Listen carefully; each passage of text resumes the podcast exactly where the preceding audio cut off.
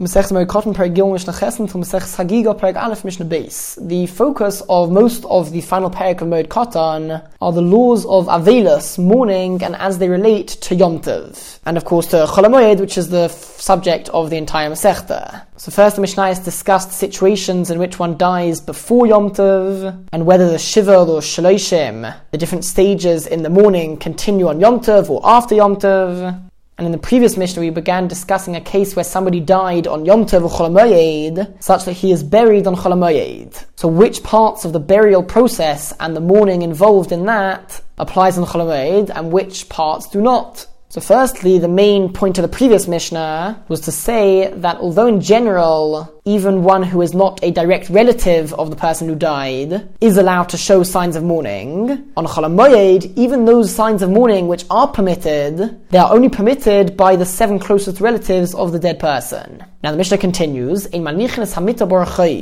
do not place the coffin in the street in order not to encourage eulogies. It is forbidden to eulogize and to speak about the dead person on Cholamoyed. And so, although in general the practice was that on the way to the grave, as they were walking, they would place the coffin down on the ground and sit down seven times. That was the general custom, and each time that they sat down, somebody would speak about the dead person. This is not done on Cholamoyed since it is forbidden to give a hesped, a eulogy about a dead person on Cholamoyed. Now, since we're discussing that, the Mishnah says, by the way, this custom of placing the coffin on the ground, that is never done if the person who died was a woman, in order to preserve the dignity and the honor and the modesty of a woman.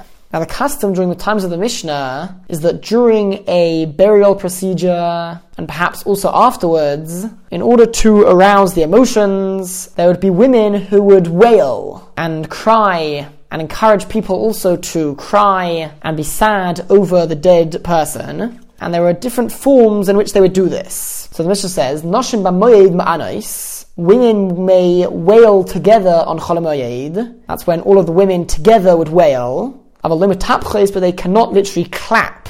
They can't clap their hands together as an expression of mourning and being sad. That is already too much to be done on Chol HaMoed. Rabbi Yishmael and Rabbi Yishmael says it's true that they shouldn't be clapping in order to show their emotions in such a strong way. However, Hasmuchis Lamita, those women who are right next to the coffin, the they are allowed to clap their hands together like that, since they are right next to the coffin, and this is during the burial itself as the coffin is being taken to be buried. So at this point, that expression of mourning is permitted. Mishnah test, Barashe Chodoshim B'Chanukah Purim, on Rosh Chodesh Chanukah and Purim, which although being days of joy, they are not considered to be quite as joyous as Cholamoyed, and therefore, according to everybody, Ma'anis the women can wail and also clap their hands together as an expression of mourning. Bozeh uvozeh, both on Cholamoyed and on these days of Rosh Chodesh, Chanukah, and Purim, the women cannot wail in the form of a kinui. And as the Mishnah is going to describe in a moment, Kinui wasn't when all of the women would wail together. Rather, there would be a leader. One of the women would be leading them in the wailing, and that is considered to be a bigger expression of mourning and sad emotions. And as such, that is forbidden not only on Cholamoid, but even on Rosh Chodesh Chanukah and Purim. As well as that, Nikbar Hames, once the dead person had been buried already, then everything has to stop.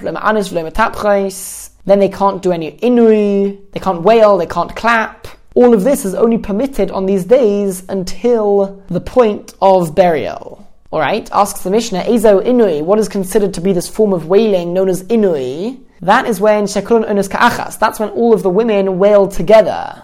Kina, what is kina? She'achas midaberes. That one of them is speaking and wailing herself. The V'kurana unusachareha. And all of the other women are wailing after her. The point is, since they are following a particular person doing this, so that is a bigger expression of mourning. Shenema, as the Pasuk says, and you should teach your daughters wailing, the ishara usakina, and a woman towards her neighbor will be a kina. So that implies that a kina involves a form of wailing where it involves sort of teaching others to wail, getting others to follow you. So that form of kina is forbidden on Cholamoid or Chodesh Chanukah and Purim.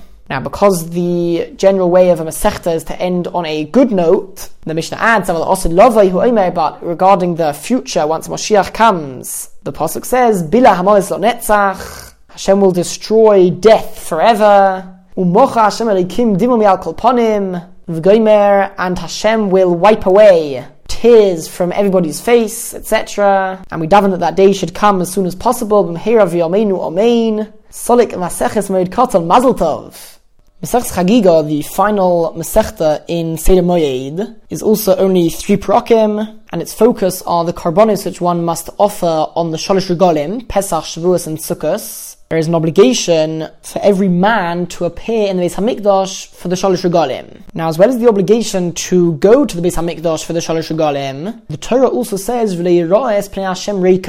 The one should not appear in front of Hashem at the Beis Hamikdash empty-handed. Rather, there is an obligation of an Oilas Re'iyah, a Korban Oilah, which is totally burnt on the Mizbeach, when one appears at the Beit HaMikdash for the Shalosh Regalim, each individual is obligated to bring an Olas Re'iyah on the first day of the Yom Tov. As well as that, since there is an obligation to rejoice on Yom Tov, the Pasuk says, Shalosh Regalim tochoig li bashana. You shall celebrate the three Yom Tovim each year. And from there we learn that not only is there an obligation for everybody to offer an Olas Re'iyah, there is also an obligation of Shalmei Chagiga. This is a korban shalomim, so it's also eaten by the one who brings it. Part of it goes to to koyanim, and part of it is totally burnt on the mizbeach. And so these two karbonos are the main two karbonos of the Yom Tov, that when one appears at the Beis Hamikdash for the Shalosh Regalim, he's obligated to bring the Olas Re'iyah and Shalmei Chagiga. Now there's a third korban, which is not always an absolute obligation. The Torah says, "V'samachta lefnei Hashem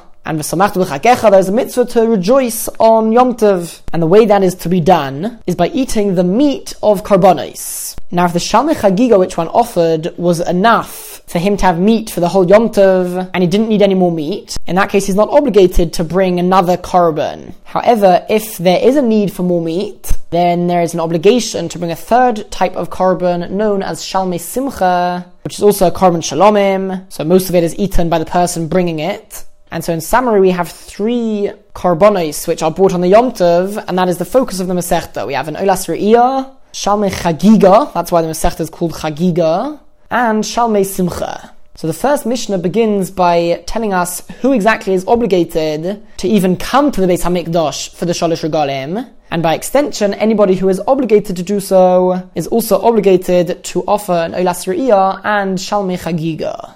Everybody is obligated in the mitzvah of appearing at the Beis Hamikdash for the Shalosh Regalim, chutz, except for the following people. Mecheresh, a deaf person. In general, when the Mishnah refers to a cheresh, it, refer, it refers to somebody who is both deaf and dumb, and somebody who is both deaf and dumb lacks sufficient understanding, and he is actually exempt from keeping mitzvahs. However, in this case, the Gemara explains that we're referring even to a person who is only deaf. He can't speak, he just can't hear. So he is obligated in mitzvahs. But even he, who is obligated in mitzvahs, is exempt from the mitzvah of appearing at the Beis HaMikdash. And this is learnt from Psukim, that somebody who is deaf is exempt from the mitzvah of Re'iyah, of appearing at the Beis HaMikdash. Okay, Shaiteh, a fool, the koton, and somebody who is under the age of Bar Mitzvah, these two people are midoraisa exempt from mitzvahs. We'll see later on in our Mishnah that midirabbanon, a child from a certain age, is obligated, or at least is an obligation on the parents to educate him, and that we will see at the end of this Mishnah. Now the Torah explicitly says that the obligation applies kol zechurcha, for all of your males. And so women are exempt from appearing at the Beis HaMikdash. And not only that, somebody who is not a definite male, for example, the tumtum, somebody who lacks male signs, male organs, and female organs. The androgynous, this refers to somebody who has both male and female features, both male and female organs. So it's a doubt as to whether they are considered to be male. And we learn from the Pasuk over there that only somebody who is certainly male is obligated in this mitzvah of appearing and bringing the karbonos on the Shalosh Regalim. The Noshim, women are certainly exempt. The non-Jewish slaves who have not yet been freed, they have the same status as women. They have to keep all of the mitzvahs which women have to keep. And so since women are exempt from the Shalosh Regalim appearing at the Beis HaMikdash, so too non-Jewish slaves are exempt. Now the Torah calls these Yom Tovim Sholish Regalim, which literally means three feet. And we learn from there that somebody who is not able to travel to the Beis Hamikdash by foot is also exempt. So hachiger, one who is lame, so he can't walk, v'hasuma, somebody who is blind. The reason why a blind person is exempt, that's learnt from a different pasuk, which says the word leira ois to appear at the Beis Hamikdash. But instead of the Torah saying the usual word, which would be leheira ois, to appear, it says it in a shortened form, leira ois, without a hey. Now the word leira ois can also be read as lir ois to see. And we learn from there that only one who is able to see the glory of Hashem and the Beis Hamikdash, only he is obligated to appear by the Beis Hamikdash on the Shalosh Regalim. V'ha'choyle, somebody who is ill, so he's not able to make the journey by foot. The V'hazakein, somebody who is old, or anybody else who, for whatever reason, is not able to come up to the Beis Hamikdash by foot. They are exempt since the Torah calls it Shalosh Regalim. Now, as you mentioned, there is actually an obligation on parents of a child to educate him from a certain age under bar mitzvah to appear the Beis Hamikdash. And so the Mishnah says, Ezo which sort of child is the Mishnah talking about, which says that he is exempt? That's only somebody who is too young to be educated.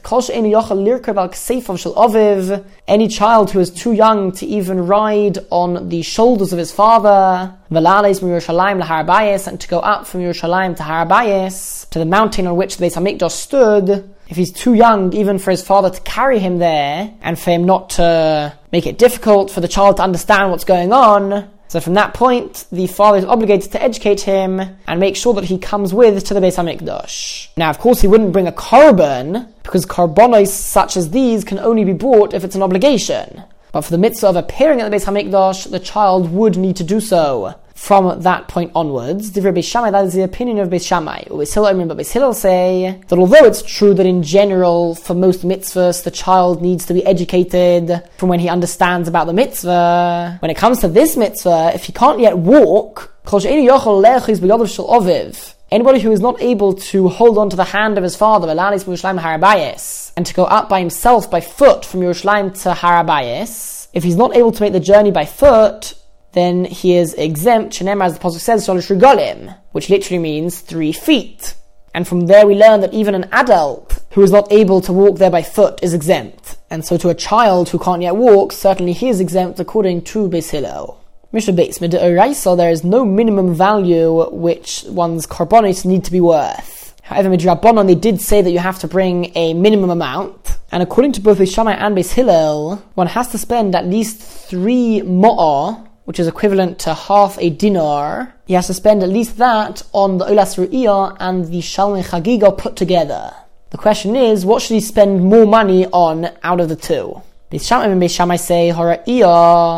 Ra'iyah does not not refer to the appearing of the Beis Hamikdash, but it refers to the Oilas Ra'iyah, the korban Oila which is brought when appearing at the Beis Hamikdash. So the Oilas Ra'iyah needs to be bought for at least Shtei Kesef, two silver ma'a, it has to be at least worth that amount. Whereas v'chagiga, the shalmei chagiga ma'a kesef, only need to be worth at least one ma'a, one silver ma'a. And the reason for Beis Shammai is that since the Olas Re'iyah is totally burnt on the Mizbeach and it totally goes to Hashem, so it is appropriate that one spends more money on that than on the korban shalomim, which the man himself eats. However, Beis Hillel and Beis Hillel say the exact opposite. Hara'iyah ma'a kesef the Olas Re'iyah only needs to be at least one ma'a, one silver ma'a, whereas Vachagiga, the Shalmei Chagiga, Shtei Kesef, need to be worth at least two silver ma'a. Because according to Beis Hillel, the entire reason why the Rabbanon said a minimum amount, a minimum value, was so that there would be enough meat and people would have more meat on the Yom Tov. And so since the Shalmei Chagiga are split between the person bringing it and the Koyanim and the Mizbeach, so if that is worth more, so people will have more meat to eat over the Yom Tov.